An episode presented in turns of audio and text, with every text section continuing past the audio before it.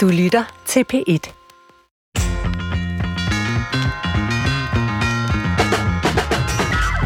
De fleste oplever gennem deres liv at være pårørende til familie, kærester eller venner, der bliver ramt af psykiske lidelser eller fysisk sygdom. Og det er jo hårdt. Fokus er selvfølgelig på den ramte. Men hvad sker der for de pårørende? Og hvad skal man vide i sådan en situation? Det vil vi undersøge i dagens udgave af Brinkmanns Brix, hvor vi fokuserer mest på pårørende til mennesker med psykiske lidelser. Men øh, da det nok er mange af de samme ting, der er på spil, så vil vi også brede det lidt mere ud. Velkommen til. Og Christoffer øh, Heide Højer, tilrettelægger på det her program. Jeg forstår egentlig ikke, at vi ikke har lavet et program om pårørende før nu. Fordi ifølge dig, så har vores mailindbakke simpelthen enormt mange beskeder med netop det emne som omdrejningspunkt. Er det ikke rigtigt? Jo, og altså, vi har jo lavet programmer om depression og angst, stress, mm-hmm. sorg og så ja. videre. Flere forskellige psykiske lidelser øh, og øh, ting, der nærmer sig det. Men vi har, aldrig, vi har aldrig kigget på de pårørende, eller talt om dem. Nej. Og det er jo mærkeligt, egentlig, som du siger, fordi at vi, øh, altså, Bedre Psykiatri har lavet en, en, en opgørelse, og af voksne danskere, der er det 38 procent, der oplever, at de er, er sig selv som pårørende. Og af børn, som er endnu mere overraskende for mig, der er det 330.000, der er pårørende til mindst én forælder med en psykisk lidelse. Og derudover, så er der over 50.000, som så er pårørende til en søskende, for eksempel, Ja. som også skal have en psykisk lidelse. Så det er altså et, omfanget er enormt. Og ja, vores mailindbakke har været fyldt med alle mulige øh, forskellige eksempler på, hvordan det er at være pårørende. Ja. og hvor forfærdeligt øh, ensom øh, man kan føle sig i den situation. Men, Svend, øh, har du selv nogen erfaring med det at være pårørende? Jamen, det vil jeg egentlig ikke sige, jeg har. Altså, det er ikke noget, jeg forstår ikke mig selv som pårørende til, i hvert fald ikke til mennesker med, med psykiske lidelser. Øh, der har været mennesker, øh, familiemedlemmer øh, i min familie, som har været øh, alvorligt syge, og, og der har jeg jo været pårørende. Men, men jeg har tænkt mig øh, lidt om. Øh, jeg har en, øh, en svoger med en svær autisme-diagnose, men, men det er jo ligesom en sag for sig. Altså, så til de her psykiske lidelser, vi, vi taler om i dag, som måske mere er altså, depression, angst, skizofreni, den slags, der, der er det ikke noget, der sådan har, har fyldt for mig som pårørende. Men hvordan ser du på den rolle som pårørende? Jamen, det er egentlig tankevækkende, så mange, der efterspørger viden om det. Og det må mm. jo helt oplagt være, fordi der mangler fokus på det. Og, og derfor er jeg rigtig glad for, at vi kan tage det op i dag. Og så kan man spørge, hvorfor mangler der fokus på det? Øhm, ja, det skal vi jo blive klogere på, men øh, et, et første bud fra min side kunne være, at det skyldes, at vi lever i sådan en meget individualistisk tid. Altså, vi giver diagnosen til individet. Det er jo også i første omgang det syge menneske, der har brug for, for hjælp og behandling. Men øh, vi ved jo også godt fra psykologien, at vi mennesker er relationelle væsener, og at det, der er galt, i høj grad jo også påvirker andre. Og måske kan det, der er galt, også være forårsaget direkte af, at man lever under nogle betingelser og med nogle andre mennesker, som måske ikke er gode for en. Altså, der er jo alle mulige komplekse mekanismer og dynamikker, der kan være involveret i, øh, i psykiske lidelser, der ikke kan forstås alene ud fra individet som sådan et isoleret atom i verden. Det har vi bare ikke været ret gode til at, at tale om. Altså, vi er så optaget af, hvad der er galt med dig, og hvad der er inde i dig, som vi kan hjælpe dig med at, øh, at forbedre. Og så glemmer vi måske nogle gange de her større sammenhænge og relationerne, som individet er en del af. Men er det, fordi det er jo lidt, jeg kan høre, at vi er på vej ned i en af de her brinkmannske kæpheste, Ja, ja. diagnosesamfund, og at vi psykologiserer for meget, og så videre. Er, er det, er der, kommer der nogle af de dilemmaer på spil her, øh, når vi taler pårørende også? Jamen, det gør der da. Altså, jeg synes øh, i sig selv, det er øh, et dilemma, at vi giver diagnosen til individet, også i øh, de sammenhænge, hvor øh, det måske er omstændighederne, der er problemet. Altså, det er jo en individualisering. Og hvis pårørende er en del af de omstændigheder, jamen skulle det så være hele familien for eksempel, mm. der kunne diagnostiseres? Eller Øh, behandles? eller behandles selvfølgelig, fordi det er jo det, en diagnose gerne skal give adgang til, at man kan forbedre sin situation, at man kan løse et problem. Øhm, så det glæder jeg mig til at udforske meget mere her i den næste times tid. Og gæsterne i Brinkmanns Brix i dag er to psykologer, der begge har mange års erfaring. Og jeg glæder mig rigtig meget til at blive konkret og tale om ja, jeres arbejde med pårørende. Og I er øh, henholdsvis Bo Snedgaard Bomand, og du er privatpraktiserende psykolog og har i 20 år uddannet sundhedspersonale. Velkommen til dig, Bo. Tak.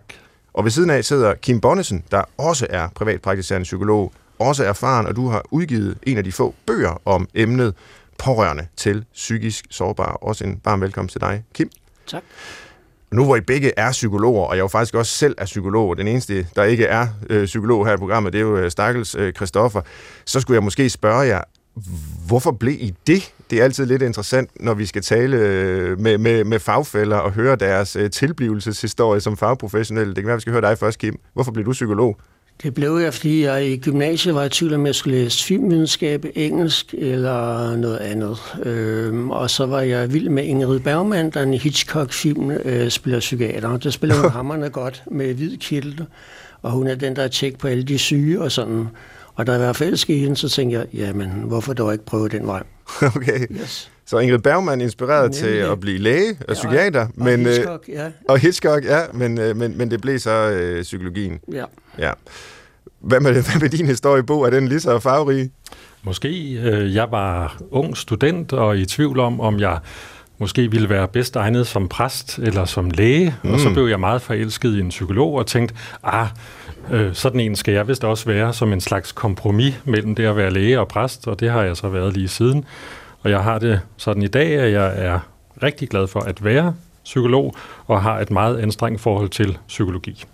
Ja, okay. Jamen, det kan jeg faktisk godt genkende. Psykologi er en utrolig spændende videnskab, øh, som bare ofte måske går lidt galt i byen. Og, mm. men, men det kan vi jo så tale videre om her, specifikt hvad angår pårørende.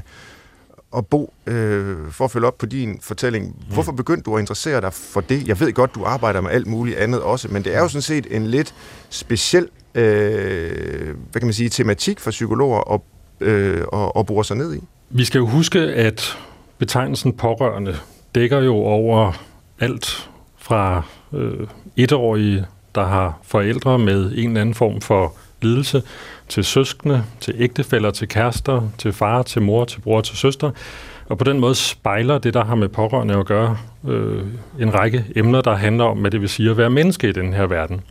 Mm-hmm. Og det er der, jeg synes, det bliver vældig interessant, og også et af de steder, hvor psykologien faktisk har noget at byde på, der ikke er patologitænkning alene. Mm-hmm. Fordi det handler om kærlighed, det handler om længsel, det handler om fortvivlelse, det handler om sorg, det handler om glæde, det handler om angst, altså de helt store kategorier i menneskelivet, som er rigt til stede, når man både beskæftiger sig øh, teoretisk, men også professionelt i praksis med pårørende. Og det har på alle mulige måder været det, der har trukket mig til feltet og også fået mig til at blive i det i mange år.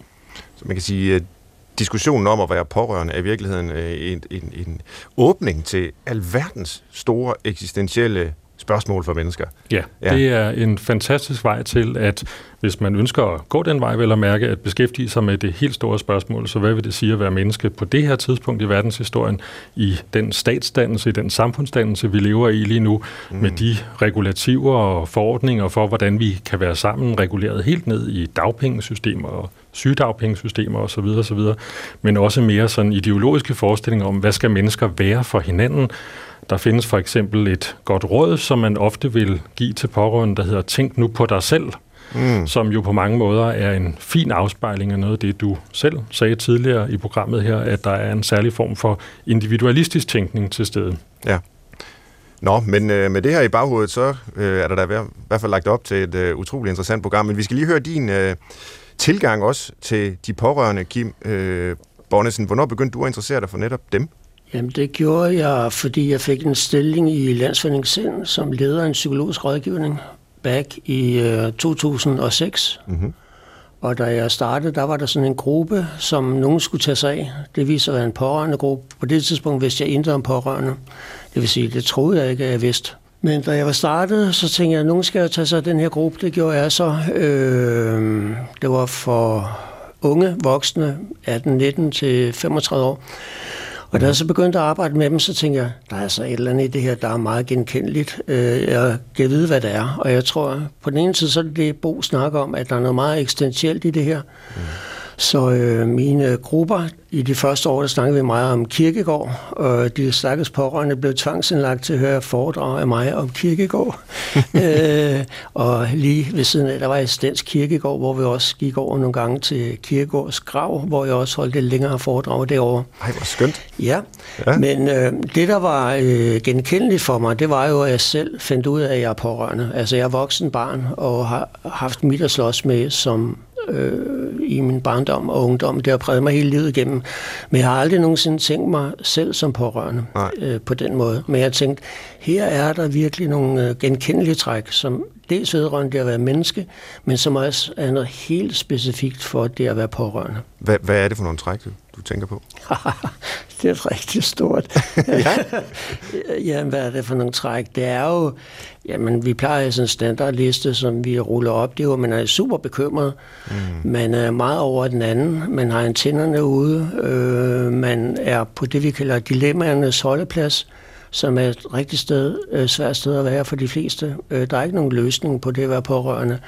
Der er en masse loose ends, øh, og så er man jo nært connected til en, der har det svært. Mm. Øh, så vi plejer også at kalde det, når vi snakker med pårørende, så snakker vi også tit om, at det er jo ligesom at være tivoli på en uønsket rusjebanetur, og det kan de fleste ikke genkende til. Mm. Nogle gange går det godt, nogle gange går det ikke godt.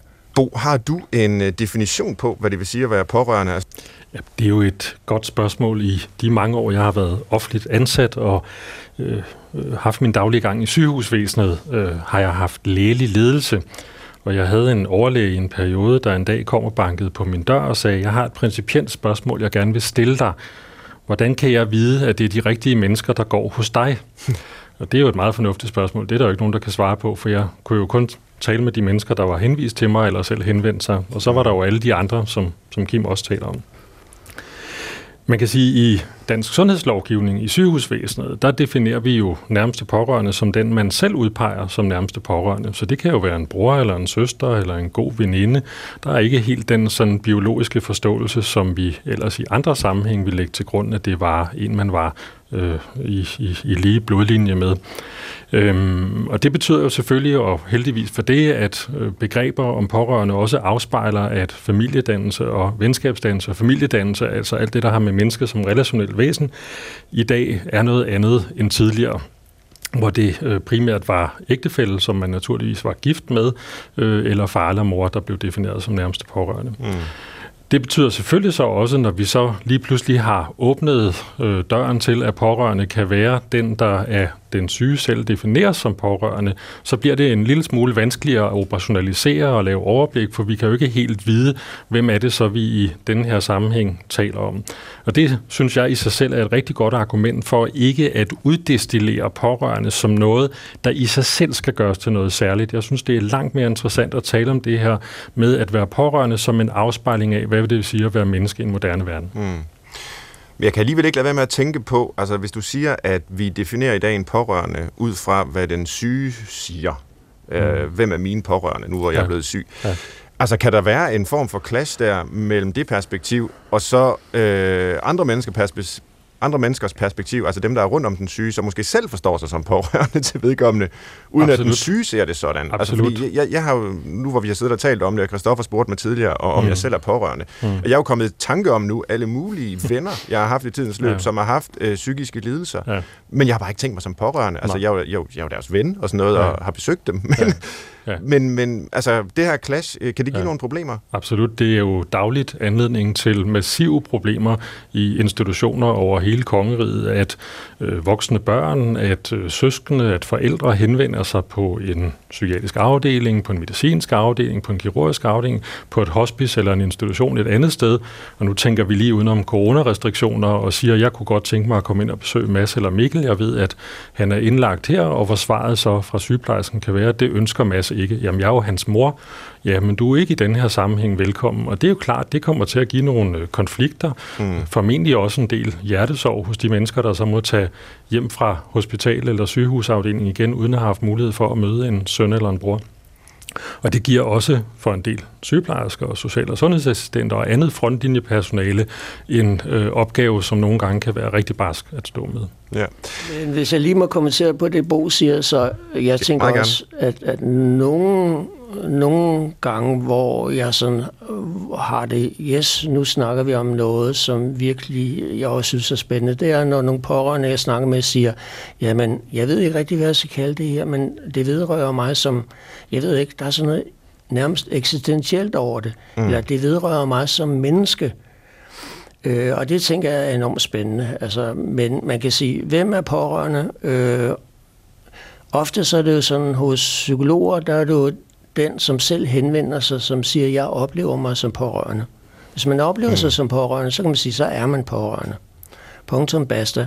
Øh, på den ene side, når vi snakker om, hvilke tiltag vi skal gøre, øh, hvor vi skal sætte ind.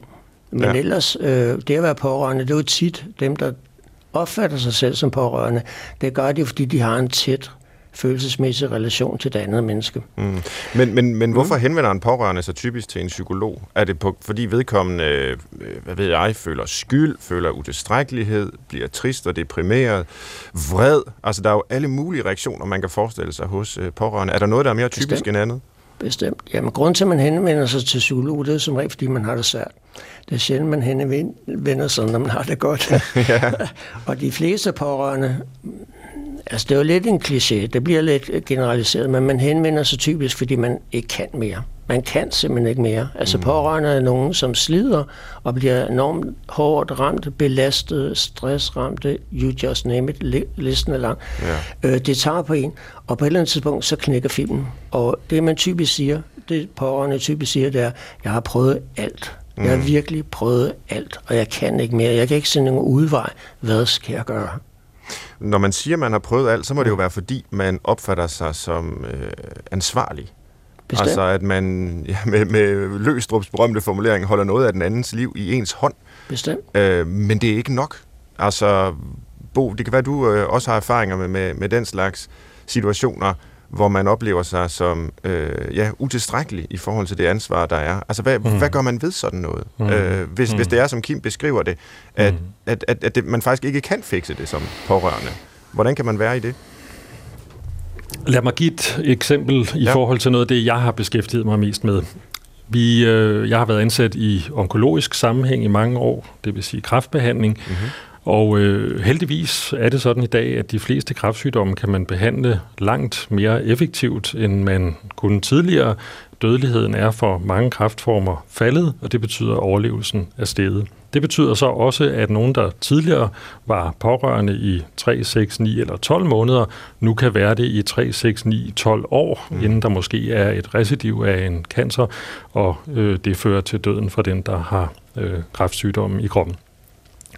Og det er et, øh, et, et rigtig fint spejlbillede af, hvordan både øh, små børn, store børn, kærester, ægtefæller og forældre øh, i, som et resultat af øh, medicinaludviklingen i dag skal være pårørende i forhold til et menneske, som måske er kognitivt svækket, fysisk svækket, har brug for at hvile, sove mere, eller ikke er helt sig selv i, en, øh, tids, øh, i et tidsrum, der langt strækker ud over, hvad vi tidligere så. Mm. Og det er sorgfuldt, det er angstfuldt, der kan melde sig alle mulige problemstillinger i kølvandet på det, øh, fordi hvis man nu øh, så at sige havde fået øh, den, den tidligere kraftsyge fuldstændig intakt tilbage, så var der måske ikke så meget at tale om, så var der måske en angst eller et mismod, der var kommet til livet. Men der kan jo være tale om et menneske, der har overlevet en sygdom, men som også psykisk eller mentalt ikke er sig selv, er meget ked af det, er bange, eller har brug for at sove øh, langt mere end tidligere. Og der er vi jo i en situation nu, hvor pårørende udmattes af det, de bliver kede af det, de bliver trætte, de kan føle sig utilstrækkelige, de kan føle sig ensomme, og de kan også få øh, øh, spørgsmålet ind på, øh, på deres lystavle, der hedder, var det virkelig sådan, mit liv skulle bruges? Var det mm. det, der var meningen her? Og der er vi jo i en situation, kan man sige, at det kan man både stå med og slås med for sig selv, man kan tale med sin omgangskreds, sine venner, man kan også tale med professionelle om det, og så er vi lige præcis på det her område også i en situation, hvor vi øh, har en, en vis offentlighed om, hvad pårørende øh, bør og kan gøre. Øh, vi har interesseorganisationer. Øh, Kim har været ansat i en af dem, men der er jo øh, mange, mange interesseorganisationer, der alle sammen øh, producerer gode råd, og øh, Facebook vælter over med gode råd. Der er faktisk øh, rig mulighed for, som jeg plejer at sige, at lade sig marinere i gode råd. Risikoen er jo, at man kan blive kvalt i marinaden. Ja, ja. Og det er øh, på mange måder en, øh, en, en, en ny problemstilling, som vi heller ikke har så meget erfaring med, at der er øh, dels en belastning, der kan vare i længere tid, men der kan faktisk ironisk nok være en belastning i, at man også skal sortere i noget af al den information og alle de gode viljer, man udsættes for fra andre mennesker, fra nettet, fra fjernsyn, radio og måske også fra det her program. Og noget af det djævelske ved den her situation, det er måske, øh, nu må I jo øh, rette mig, hvis jeg opfatter det forkert, ja. men altså hvis folk, som er pårørende, jo gerne vil, vil hjælpe og måske redde den syge, øh, og ikke kan, jamen så er de jo faktisk utilstrækkelige. Ja. Så hvis de oplever at være det, jamen så har de sådan set en korrekt oplevelse. Ja. Og øh, hvordan skal man håndtere det? Vi er jo vant til, at vi kan fikse ting i vores liv. Mm. Øh, at vi kan faktisk lytte til den hjælp, de gode råd, og så implementere det og løse problemet. Og der er nogle af de øh, ting, vi taler om her, som ikke kan løses. Og så nævnte du, Bo, øh, tidligere i udsendelsen, at øh, det her råd, tænk nu på dig selv, som man kan sige til pårørende, det afspejler en individualiseret kultur, og det mm. lød som om du, ligesom jeg, måske er lidt kritisk over for den kultur. Mm. Men hvad pokker skal man ellers sige til den, der objektivt er utilstrækkelig? Ja, altså man kan sige, du, nu skal vi jo huske, vil jeg sige, Svend, at øh, du og Kim og jeg, vi er psykologer, vi har taget en uddannelse i psykologi, men vi har jo ikke fået et statsautoriseret bevis på at være moralske overdømmer i andre menneskers liv. trods, det alt. Kan, trods alt. Det kan godt være, at psykologien nogle gange bliver brugt på den måde, og ja. vi har også psykologer, der absolut opfører sig, som om de var moralske overdømmer, men det mener jeg nu ikke, der stod på mit eksamensbevis i hvert fald.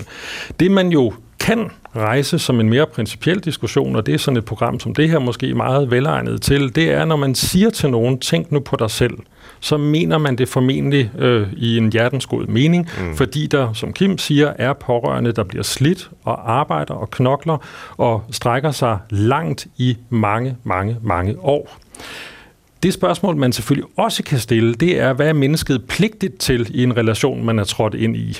Hvad har vi lovet hinanden? Øh, der er både noget i et kirkeligt ægteskabsløfte, som nogen jo har sagt ja til. Der var noget med noget medgang og noget modgang. Og man kan da også stille sig det spørgsmål, øh, kan vi outsource alle opgaver til det offentlige? Øh, kan vi til enhver given tid sige, at det må vi få en fra kommunen til at tage sig af, det må vi få en psykolog til at hjælpe med, eller hører det også menneskelivet til, at der måske er noget, man skal bære for sig selv, eller sammen med de mennesker, man forhåbentlig lever med deler bolig med, eller har adgang til gennem øh, venskab osv. osv. Og det er jo ikke et spørgsmål, som jeg kan svare på, men jeg synes, det er et interessant spørgsmål at kaste op. Og når jeg nu har to øh, psykologer med i dag, så kunne jeg også godt tænke mig at måske foretage et lille sporskift i diskussionen om pårørende, og spørge jer lidt øh, mere til øh, baggrunden for det at være pårørende i dag. Altså, ser I nogle særlige udfordringer nu, hvor vi måske ikke er så vant til at leve med modgang, det er jo lidt det, du er inde på her også, på, ja. øh, smerte og problemer og den slags. Det kan måske tænkes, og det er umiddelbart en, en løs tanke fra min side, at vi måske ikke rigtig har gjort os erfaringer med nogle af de vanskelige side, sider af livet, og så bliver det at være pårørende pludselig en meget uvandt rolle. Altså vi er vant til, at tingene, for de fleste af os, der lever sådan et relativt privilegeret liv, faktisk fungerer. Og så kommer det her irriterende ind. Altså, åh, der er nogen, der bliver syge, der er nogen, der har det svært. Mm. Det er grus i maskineriet. Øh, det bremser mig og afbryder min karriere, og mm. jeg kan ikke rigtig skrive det på mit CV, at jeg er pårørende, så hvad, hvad, hvad skal jeg egentlig med det? Nu overdriver jeg lidt. Mm. Mm. men, men, men, men for at de kan forstå, hvor jeg vil hen med det her, mm. altså hvad er det overhovedet for et liv, vi drømmer om som moderne mennesker, og, og mm. hvordan er det at være pårørende noget, der spiller ind øh, i det negativt? Jeg ved ikke, har du nogle tanker om det, Kim?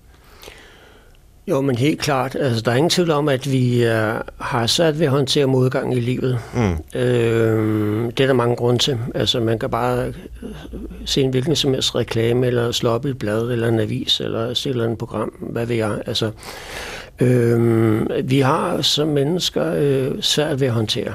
Øh, de kriser, belastninger og andre ting, som vi står overfor, de svære følelser, som øh, følger med, at være pårørende og blive skilt og blive arbejdsløs, eller ryge på kontanthjælp, eller nogle gange flytte hjemmefra, eller kærestesorg. Der var en ung mand, der havde fundet mig på nettet, og så ringede han til mig. Jeg tror, han var 18 år. Han spurgte om mig, om jeg vidste noget om kærlighed.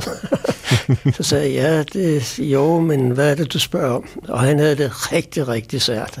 Så sagde jeg, ja, okay, jeg kan fortælle dig, at det, det var et halvt års tid, og så fader det ud og sådan. Ikke? Det kunne ikke rigtig bruge til noget. Altså det var kærestesorg? Det var kærestesorg. Ja, ja, ja. Men altså, det er jo bare et eksempel på, på, på en, en, en ting, der er svær, som de fleste af os øh, stifter bekendtskab med. Ja. Og det at være pårørende... Jeg kan sige, om et halvt år har du glemt hendes navn. Altså, ja, sådan er det. Det at være pårørende, det er jo, at man står med nogle følelser, der er rigtig svære. Er usikkerhed mindre ja. værd.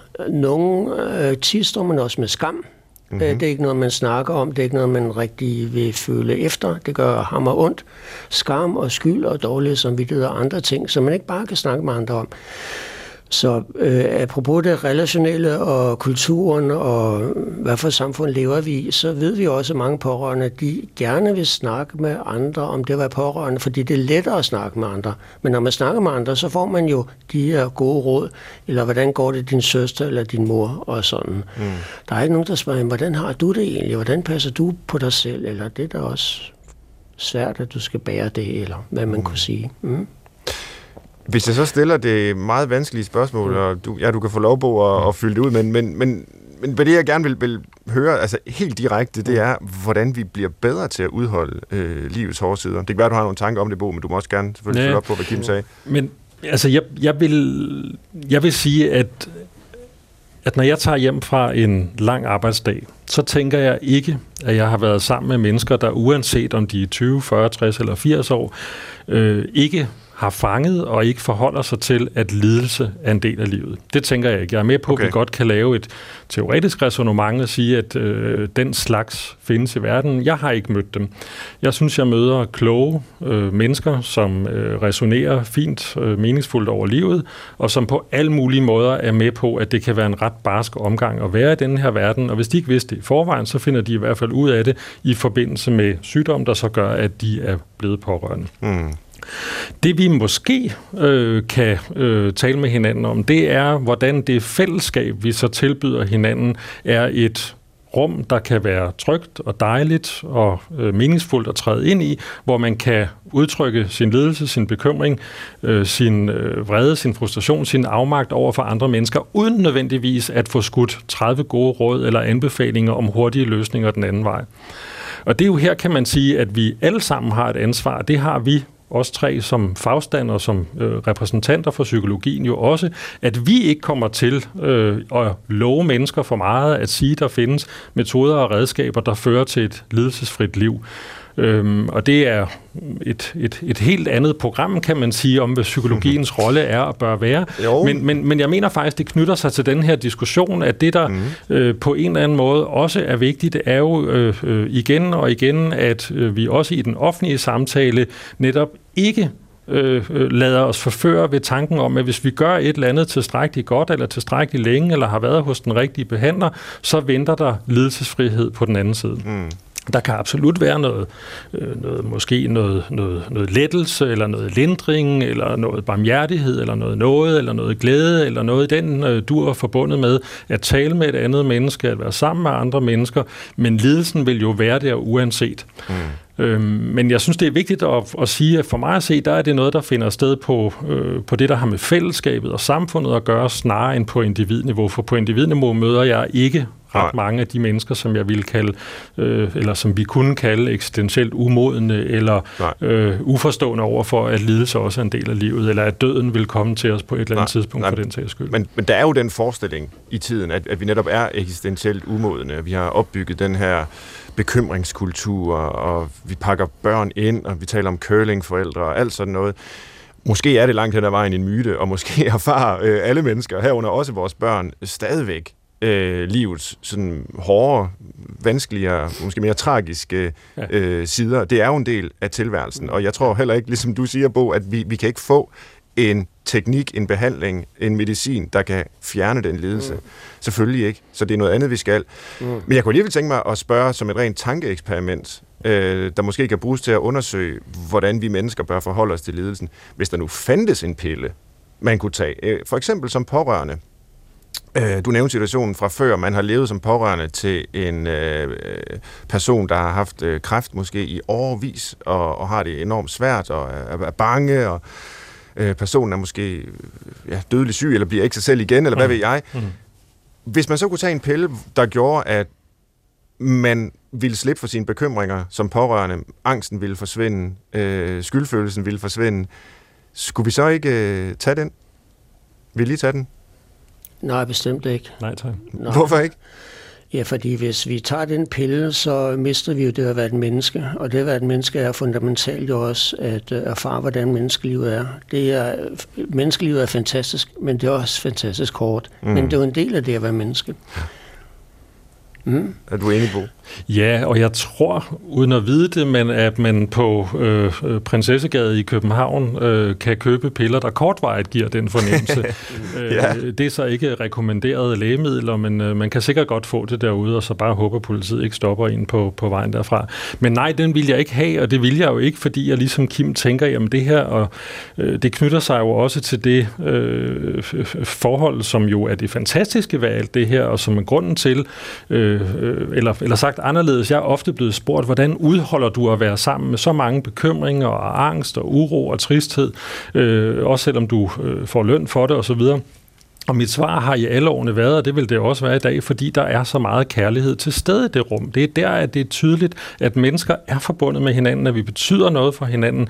Det er jo ikke tilfældige andre, vi er pårørende overfor. Det er jo nogen, vi rent faktisk har en eller anden form for hjertelig, ikke nødvendigvis kun kærlig, også mange gange ambivalent relation til, men nogen, der rent faktisk har en betydning i vores liv. Det bliver meget tydeligt, og det samme gælder jo også i dit liv, Svend, i Kims liv og i mit liv. Så på den måde er vi jo lige præcis ved det, vi kunne kalde øh, ryggraden i det, øh, der handler om at være menneske i den her diskussion. Mm. Og hvordan er man så et menneske, der skal udholde modstanden eller lidelsen. Og, og det, det er selvfølgelig særligt relevant i forhold til de pårørende, vi taler om, men i sådan en udvidet forstand, og nu er vi måske helt op på den store eller høje eksistentielle ja. hest, ikke? Yes. men der er vi jo alle sammen pårørende. Ikke? Altså, jeg sige, øh, alle dem, jeg kender, de er døende øh, fordi alle mennesker er dødelige, det er og det, det ved vi lige fra starten. Ja. Øh, så jeg er hver dag sammen med utrolig mange øh, døende væsener, ja. som jeg holder meget af, og ja. altså, den forstand er pårørende.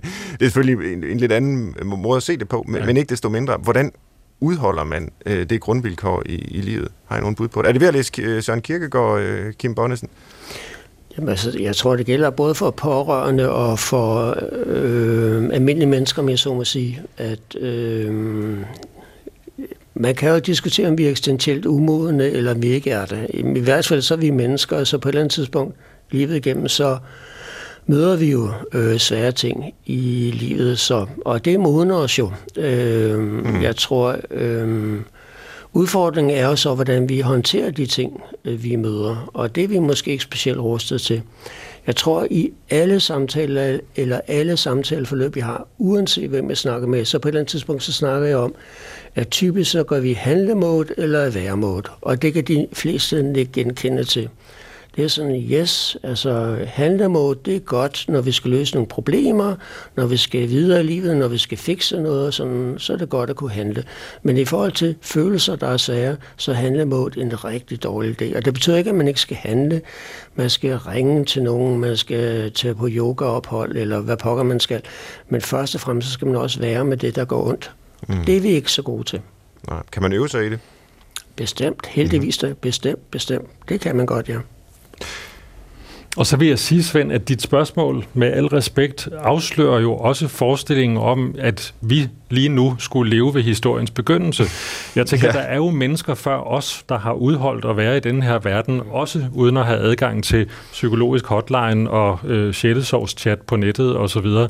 Øh, de er gået en tur i skoven, de er gået ud på marken, de har samlet sig, de har sunget sammen, de har bedt sammen, de er gået i kirke, de er gået i seng, de har drukket sig fuld. De har gjort det, mennesker formentlig har gjort igennem tusindvis af år. Mm. Øh, sygdom, psykisk som fysisk, er jo ikke nye forekomster, nye fortællinger i, i samfundet samfundsorden, det har jo været her øh, lige så længe, der har været menneskeligt liv på, på planeten. Og dermed har mennesker jo også gjort sig erfaringer med udholdenhed. Det vi måske øh, kunne problematisere som noget nytilkommet, er forestillingen om, at det skal gå væk, eller i hvert fald lindres relativt hurtigt, mm. og at udholdenhed dermed bliver set som et middel snarere end et mål. Ja, helt sikkert. Jeg har jo selv arbejdet i mange år med, med sorg, og mm. i et projekt, forskningsprojekt, vi kalder Sorgens Kultur, hvor vi netop mm. ser på, hvordan betingelserne for at sørge har ændret sig. Ja. Og det har de jo i høj grad fra at man havde ritualer, der jo altså på en vis måde skulle... Ja, nogle af dem skulle afgrænse sorgen, inddæmme den, sige, der var en særlig tidsperiode i livet, ja. efter man havde mistet, hvor man sørgede, om man ja. bare øh, sørgebind, eller en særlig form for beklædning, eller skulle gå i kirke på, med særlige intervaller osv. Ja. Men der er også andre ritualer, som på en måde skulle forlænge sorgen, mm. og gøre den livslang, mm. fordi den, man har mistet, vil man jo for altid have mistet. Mm. Og, øh, og, og, og det er ved at komme lidt tilbage faktisk, også i den danske øh, sovkultur, men, men, men ellers har det jo i mange år været sådan, netop at sorgen skulle gennemleves, overstås mm. og fikses, ja. så man kunne komme videre. Ja. Øh, men, men, men for os, der ser på det, som jeg fornemmer, vi, vi tre gør, øh, så, så er der nok en værdi i at forstå, at nogle af de her ting altså ikke bare går væk, og det handler, som, som Kim, øh, hvis jeg må prædike lidt, øh, siger, måske om at være med det lige så meget, som mm. det øh, handler om at handle på dem. Men, men mm. ja, nej, du må gerne følge op, Kim. Ja, men øh, det handler om at være med det, men som bruger inde på, så er det jo langt sværere at være med det alene. Det er ja, jo langt nemmere, akkurat. det er langt nemmere, når vi er fælles om det. Vi ved for eksempel, vi kan tage sådan noget helt konkret noget som pårørende grupper, øh, sovegrupper, øh, grupper for kraftramte osv. Alene der at komme en gruppe og være sammen med nogen, der har det på samme måde, den øh, rummelighed, der kan være i sådan en gruppe, i forhold til at rumme nogle følelser og hjælpe hinanden med at være med noget, der er svært. Ja. Og den oplevelse af, at wow, det er genkendeligt. Jeg har gået med det her i syv år, og jeg har prøvet at snakke med folk om det, og de fleste, de har det sådan, øh, hvad snakker du om? Og nu sidder jeg her med mennesker, jeg overhovedet ikke kender. Mm. Jeg har været sammen med jer i to timer, og jeg har det sådan, giv mig en Kleenex til. Ikke? Det er jo fantastisk, ja. men det er også fortvivlende, at vi lever i sådan et ensomt samfund. Så den her være-modus, det bør mm. måske i høj grad også være en være sammen med andre øh, modus. Og, og det kan bestemt. vi måske øh, bruge som afsæt for øh, noget konkret. Øh, fordi nu har vi både talt øh, pårørende helt almen først, og vi har så været omkring øh, baggrunden med den her sådan, kulturelle øh, udvikling. Og, og vi har så ikke pårørende med i studiet i dag, men vi har jer som eksperter, så kunne vi prøve måske, jeg kunne læse en konkret case op, og så øh, vil jeg bede jer om at forholde jer til den, og, øh, og så kan vi fokusere lidt mere ind igen på, øh, hvad det vil sige at være pårørende, og hvordan man kan forstå det. Så der kommer en, øh, en case her, som er, er fiktiv. En far til tre med hustru bliver sygemeldt fra arbejdet på grund af stress. Efterhånden udvikler det sig til en svær depression i et omfang, der gør, at han ikke kan være til stede for sine børn som tidligere og partneren må overtage en lang række opgaver og bliver nervøs for, hvordan det hele skal gå, og ender til sidst i store frustrationer hos en af jer. Så hvad vil I gøre i en sådan situation? Øh, og nu er det jo ikke fordi, øh, det tror jeg alle efterhånden ved, altså psykologer jo ikke nødvendigvis giver gode råd, så det er nok ikke især den første situation. Det der, det har jeg set mange gange før. Du skal bare gøre sådan og sådan og sådan. Øh, det handler selvfølgelig om at etablere en relation øh, og så videre. Alt det, øh, det, det, det er jo klart. Men hvordan skal et sådan menneske mødes, øh, hvis vedkommende kommer øh, hos jer? Nu er der frit. Og, og det er øh, ægtefælden, er det rigtigt forstået? Det er ægtefælden, ja. ja, ja. Øh, som, øh, som, det er den pårørende, kan man sige, der henvender sig. Ja. Ja. Ja. Jamen, det man jo altid vil gøre, det er, at man vil snakke med vedkommende omkring, hvordan vedkommende har det. Mm. Og, det, og det er jo meget det ved at gå hos en psykolog eller hos andre. Det kan også hos en præst, coach, whatever. Det er, at man udfolder, hvordan er det at være dig, og hvordan er det at være dig i den her situation. Og ja. ud fra det, man så snakker om der, så viser der altså nogle veje at gå, og nogle muligheder, som man så sætter lidt ord på, og nogle begreber på, øh, og hjælper med at se nogle perspektiver af det her. Mm-hmm. Mm. Hvad vil du spørge om, Bo, når der kommer sådan en person? Jamen, jeg har et, øh, et spørgsmål, der har fulgt mig i mange år. Det findes i mange øh, venlige, høflige og øh, mere eller mindre psykologagtige udtryksformer, men øh, i, i kort form, så lyder det, hvad havde du regnet med? Og det er et spørgsmål, der selvfølgelig adresserer forestillingen om, hvad livet skulle være i det her tilfælde sammen med en mand, man har fået tre børn sammen med. Forestillingen om, hvad skulle vi skabe sammen, hvordan skulle vi have det sammen, hvor meget uro, angst, irritation, vrede, frustration og sygdom, lidelse må der være i den relation, og hvad har man så at sige moralsk pligt til at blive i, og hvad har man ret til at trække sig fra. Mm. Og når jeg synes, det er en interessant vej at gå, så er det fordi, at øh, diskussioner og samtaler i det perspektiv meget hurtigt bliver meget mere moralsk end psykologisk orienteret. Risikoen for, øh, øh, at man kommer til at individualisere eller alene gøre det til et spørgsmål om noget, hvad har du lyst til, som kan være et ganske fint spørgsmål, absolut, øh, det er, at, øh, at, at, det, at det lynhurtigt kommer til at pege på noget, der måske så ikke er lade sig gøre lidt, og der er særligt, hvis man har tre børn sammen. Mm.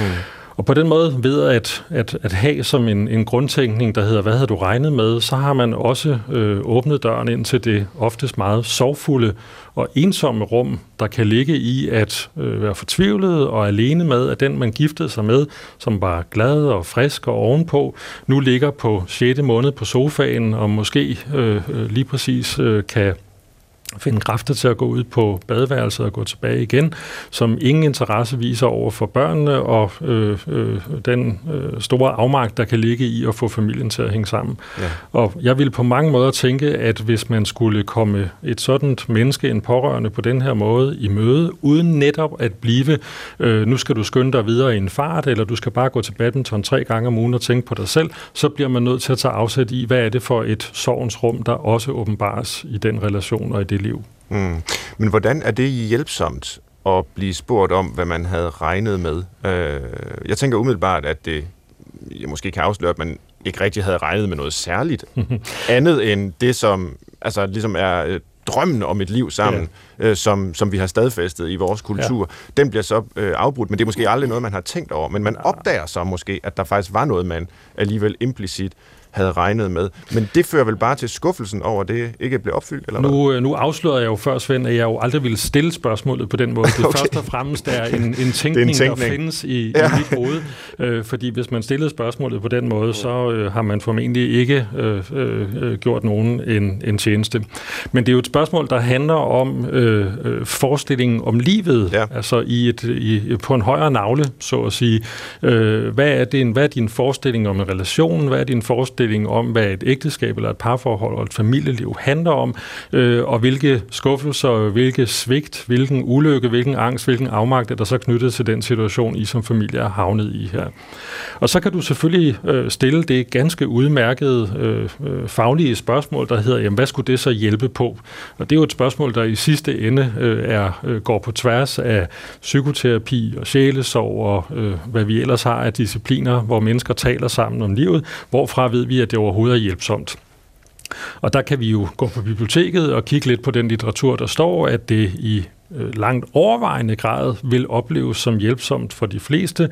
Øh, heldigvis, og det er sådan en, som jeg er rigtig glad for, er der i de senere år også kommet fokus på, at det formentlig ikke altid er hjælpsomt i alle livssituationer, at der faktisk er sammenhæng, hvor man måske hjælper mennesker bedre på en anden måde. Men det er ligesom en anden diskussion. Men lad os prøve, lad os prøve at tage et eksempel mere øhm, på, på pårørende, som er af en anden øh, type, kan man sige.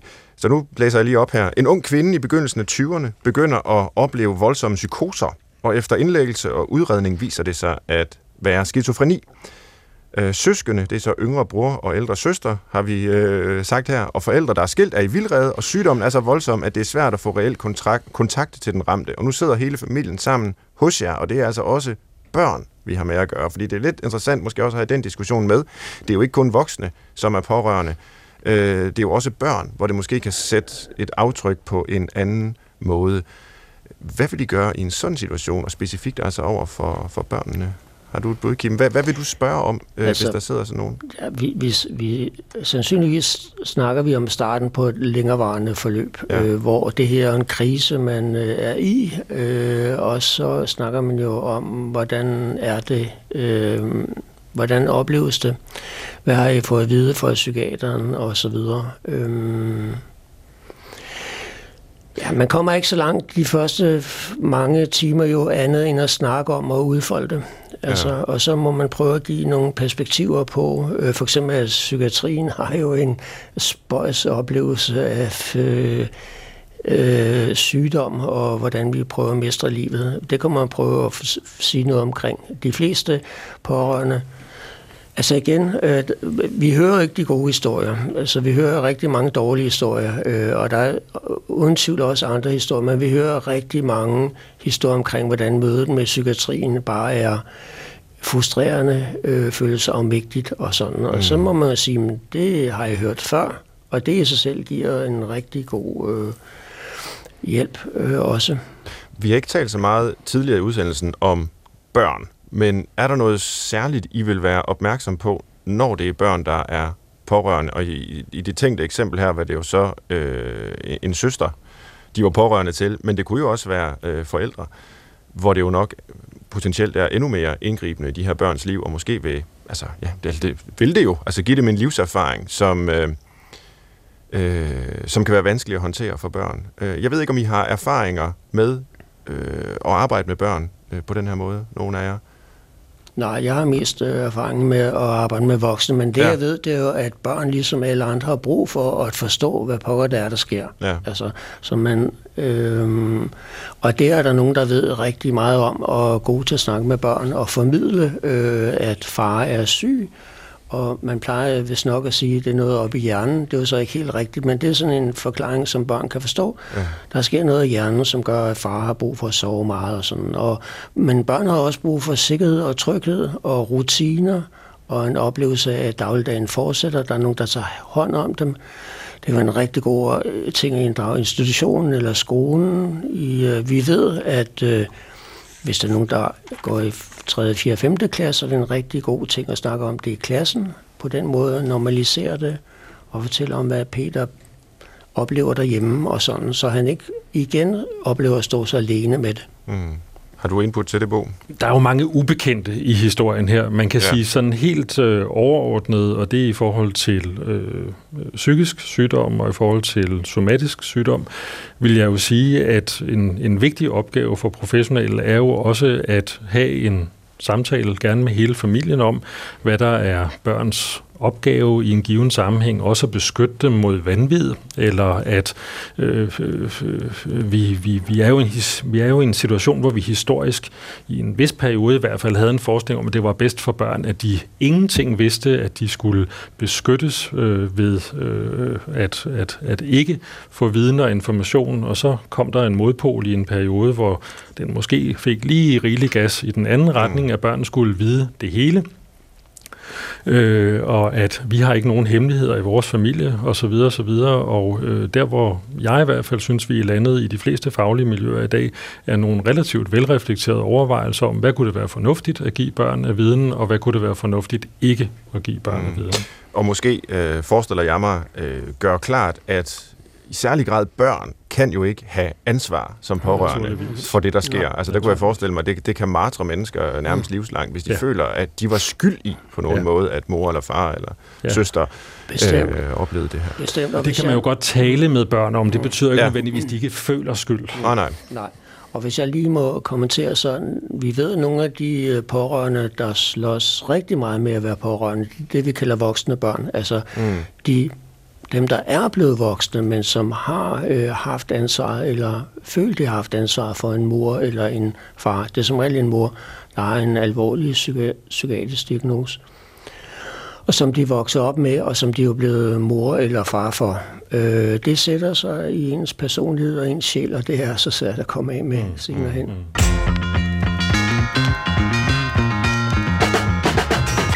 Du lytter til Brinkmanns Brix på P1, hvor vi i dag taler om at være pårørende. Og Bo Snedker Bomand er privatpraktiserende psykolog, og den ene gæst, den anden er Kim Bonnesen, der også er privatpraktiserende psykolog. Og ved siden af mig, der har vi tilrettelægger Christoffer Heide Højer, og øh, vi er langt øh, inde i udsendelsen nu. Det har været en øh, virkelig øh, spændende og væsentlig samtale, synes jeg. Har du et input til den her efterhånden, hvor vi nærmer os slutningen? Ja, jamen det har jeg. Altså, fordi jeg kunne godt tænke mig at vide, hvor, altså, øhm, der blev sagt tidligere, at mange af de pårørende, som kommer til, til en psykolog og søger hjælp, at det, det, det er på det tidspunkt, hvor man siger, nu kan jeg ikke mere. Jeg kan Mm. ikke klare mere. Men hvornår er man i en situation, hvor man skal hjælpes? Hvad vil I sige? Øh, nu er I jo øh, psykologer, der lever af at hjælpe mennesker, så det oplagte svar er jo, jamen det skal man da bare gøre, når som helst man vil. Det er nu, I kan tjene penge. Fordi så er der Yes. omsætning. Øh, men, men, men, Men- jeg, jeg, jeg tror, I har et, et fagligt begrundet svar.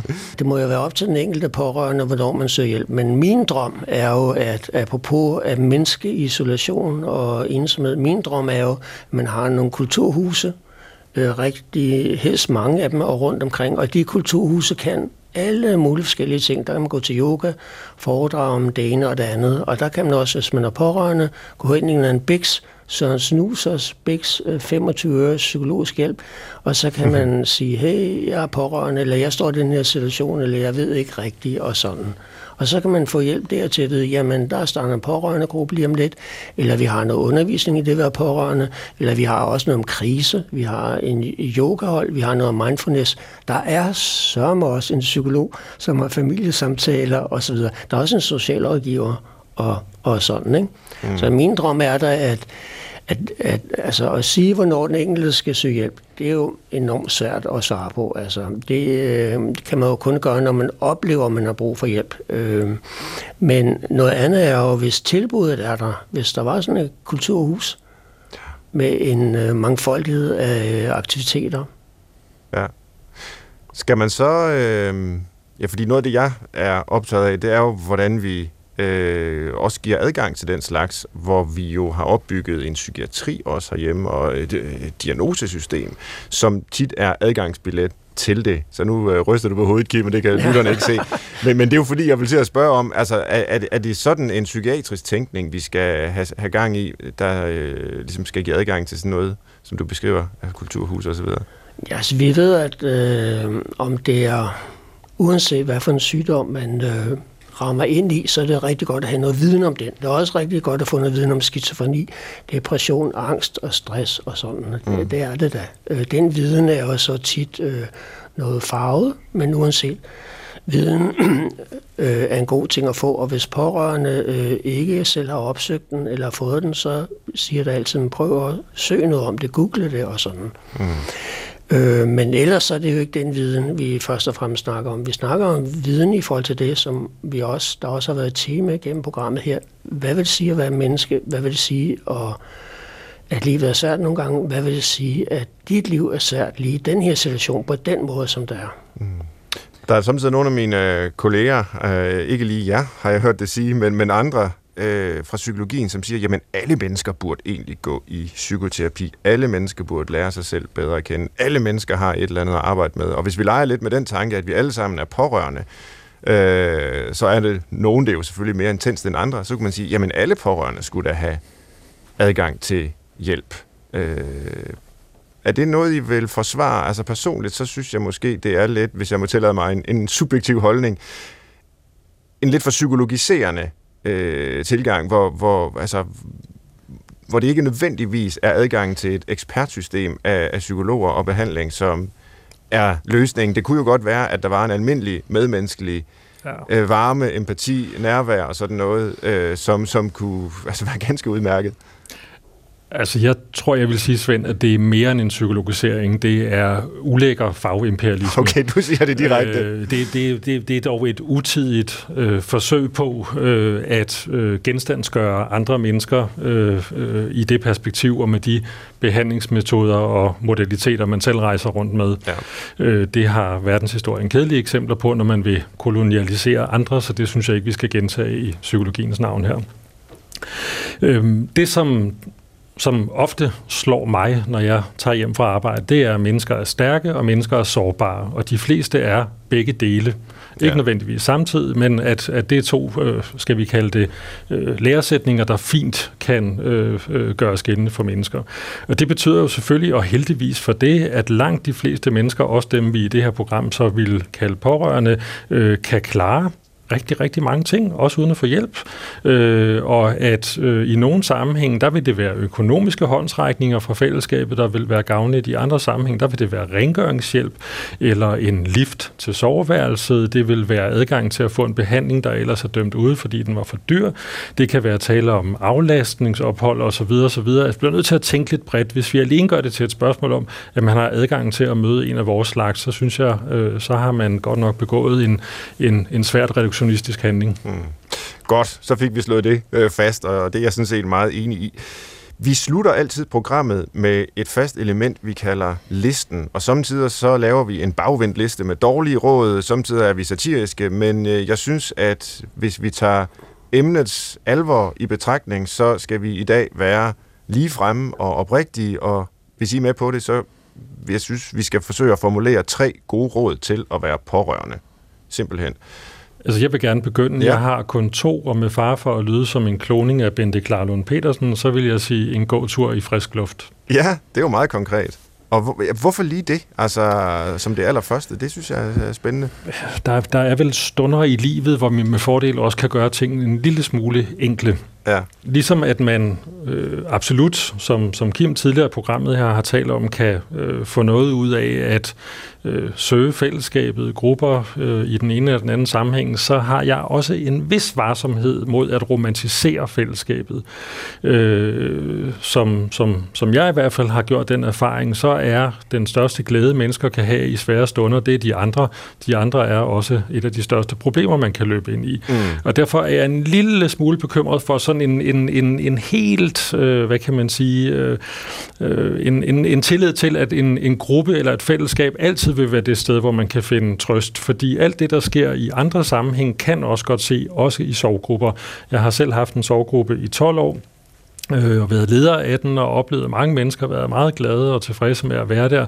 Jeg kunne jo også sidde på min sovlederstol og tænke, at noget af det, man kunne opleve i andre sammenhæng, familiære og venskabelige relationer eller på arbejdspladsen, så at sige, også fandt sted i sovgrupperummet, øh, at mennesker havde gode råd til hinanden, de havde evalueringer af hinandens følelser, de havde forestillinger om, hvad der var rigtigt og forkert, og den normative udskillelse, man kunne opleve på en arbejdsplads, den kunne også meget hurtigt finde sted i en sovgruppe.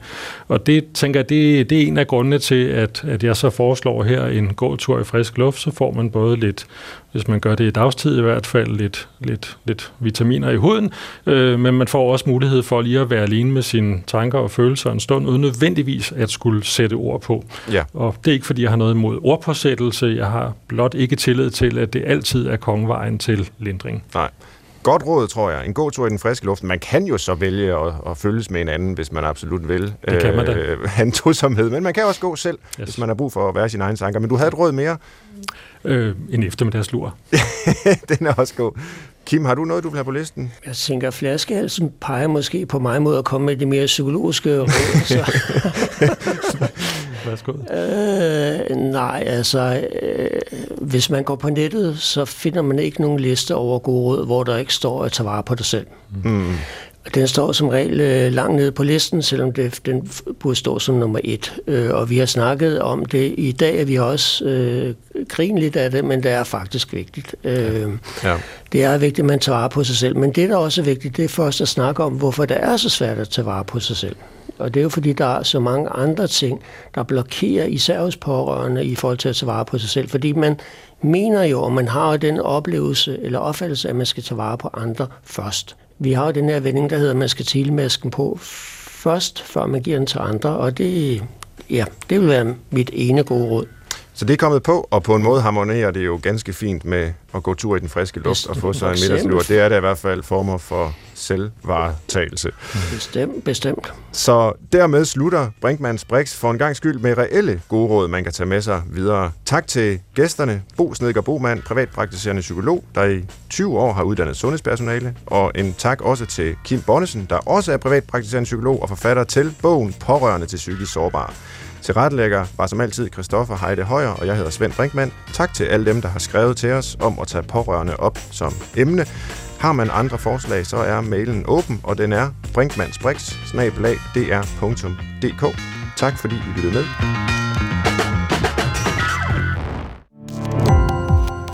Gå på opdagelse i alle DR's podcast og radioprogrammer. I appen DR Lyd.